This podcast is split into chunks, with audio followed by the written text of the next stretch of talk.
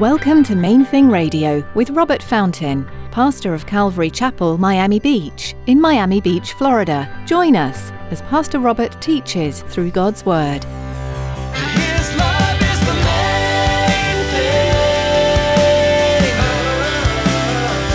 His love is the main thing.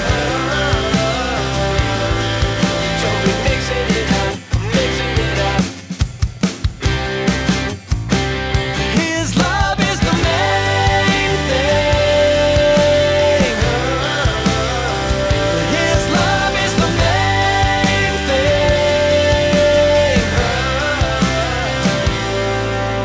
thing. It's a deliberate thing. Don't when you find yourself getting frustrated with God, getting angry with God, recognize that for what it is and set it aside. It's a doubt. It's doubting his character. It's doubting his goodness. It's doubting who he is. Push it aside. Wage war against doubt. Dig a deeper foundation so that you know what you believe, you know why you believe it, and then when the doubts come, you can just blow them away. Sometimes life happens, and it's easy to start falling away from the gospel. In the message today, Pastor Robert will explain the danger of drifting farther away from the Lord. Instead of allowing God's Word to fade into the background, will you make it your foundation as you move forward?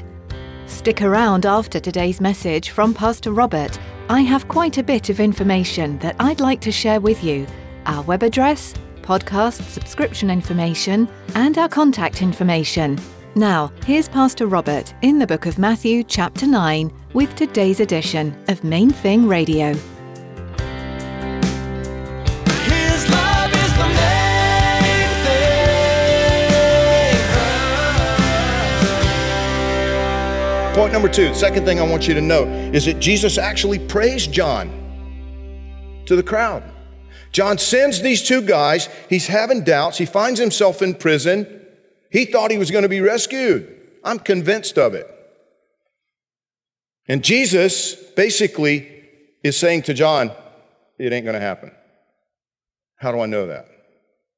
Because he said, right here, he said, "Surely I say to you, among those born of women, there's not risen one greater than John the Baptist." In other words, no greater human has ever lived. But he who is least in the kingdom of heaven is greater than he. Why is that? Well, because he who is least in the kingdom of heaven already has the Spirit of the living God dwelling within him, making him alive. You can't be part of the kingdom of heaven without that. The life of God, the Spirit of God dwelling within. John didn't have that yet. Not yet. But point number three is that answer. Go and tell John the things which you hear and see. See, Jesus points him back to Scripture. Points him back to Scripture. He says, "John, remember what you know to be true from the Bible." And he points him back. In effect, what he was saying to John is, you know I'm the guy. I'm just not doing what you thought I was going to do. There was one theory that there would be two messiahs, because they saw in the Scripture that the Messiah was going to come and he was going to restore the greatness of Israel. He was going to establish the kingdom of God there, and he was going to sit on the throne of David. But they also saw some Scriptures that seemed to say that he was going to suffer and die. And so there was this theory that there would be the suffering Messiah, but there would also be the triumphant king Messiah, because they couldn't reconcile the two. They didn't understand how it was going to work. And Jesus said, "Blessed is the one who's not offended because of me. I'm not going to do this the way you thought, but remember what the Scriptures say." Isaiah 35:4, "Say to those who are fearful-hearted, be strong, do not fear. Behold, your God will come with vengeance, with the recompense of God. He will come and save you. Then the eyes of the blind shall be opened, the ears of the deaf shall be unstopped. Then the lame shall leap like a deer, and the tongue of the dumb shall sing." Isaiah 8:14-18, "He will be as a sanctuary, but a stone of stumbling and a rock of offense to both the houses of Israel, as a trap and a snare to the inhabitants of Jerusalem." and many among them shall stumble. They shall fall and be broken, be snared and taken. Bind up the testimony, seal the law among my disciples, and I will wait on the Lord who hides his face from the house of Jacob, and I will hope in him. Here am I and the children whom the Lord has given me. We are for signs and wonders in Israel from the Lord of hosts who dwells in Mount Zion. You see, Jesus was understanding toward John because he knew what was going on. And the thing that's striking to me is if one of the greatest men of God to ever live had doubts and questions, I'm going to be okay. You're going to be okay. He's not offended. God isn't offended by your questions. God understands that we have doubts, but we have to understand that it's still sin. The fact that our fallen nature, by nature, questions the perfect nature of God doesn't make it good.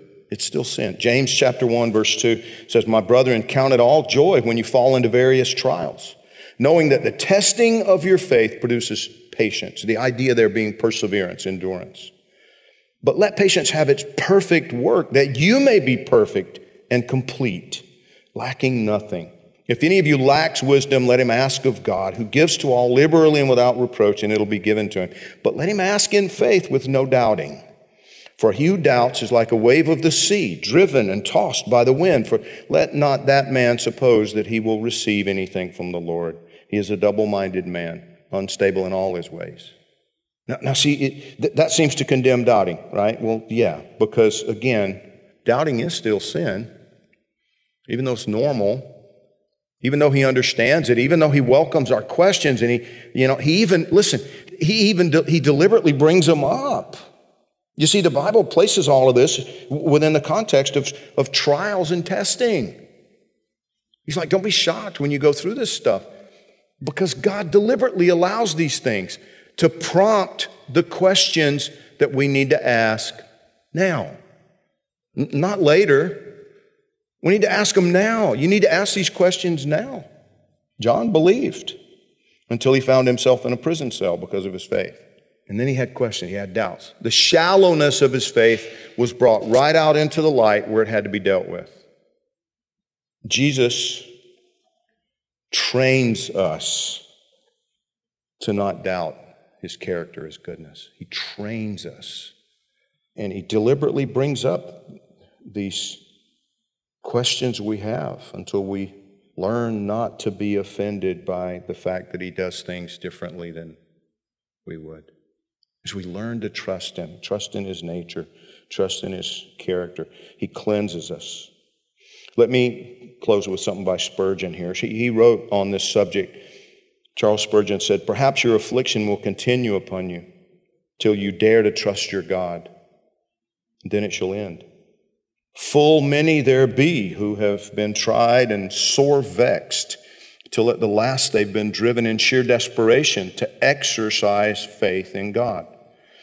And the moment of their faith has been the instant of their deliverance. They have seen whether God would keep his promise or not. Oh, I pray you doubt him no longer. Please not Satan, and vex not yourself by indulging any more those hard thoughts of God. Think it not a light matter to doubt Jehovah. Remember, it is a sin, and not a little sin either, but in the highest degree criminal. The angels never doubted him, nor the devils either. We alone, out of all the beings that God has fashioned, dishonor him by unbelief and tarnish his honor by mistrust. Shame upon us for this. Our God does not deserve to be so basely suspected. In our past life, we've proved him to be true and faithful to his word. And with so many instances of his love and of his kindness as we have received and are daily receiving at his hands, it is base and inexcusable that we suffer a doubt to sojourn within our heart. May we henceforth wage a constant war against doubts of our God, enemies to our peace and to his honor, and with an unstaggering faith, believe that what he has promised, he will also perform. Lord, I believe. Help thou mine unbelief." Listen, he actually knows what's best for you. And one of the things that he makes clear in the scripture is best for you is to go through some stuff, to actually go through some trials, go through some hardships, go through some struggles, so that these questions, these doubts can be raised to the surface and cleansed away. It's a deliberate thing. Don't, when you find yourself getting frustrated with God, getting angry with God, recognize that for what it is and set it aside. It's a doubt. It's doubting His character. It's doubting His goodness. It's doubting who He is. Push it aside. Wage war against doubt. Dig a deeper foundation so that you know what you believe, you know why you believe it, and then when the doubts come, you can just blow them away. His love is the main thing. His love is the main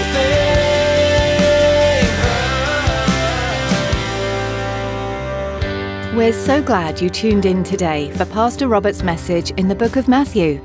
If you'd like to hear today's teaching again or learn more about Main Thing Radio, visit our website at mainthingradio.com. Before our time with you is through for the day, we'd like to take a moment and ask you to consider partnering with us here at Main Thing Radio.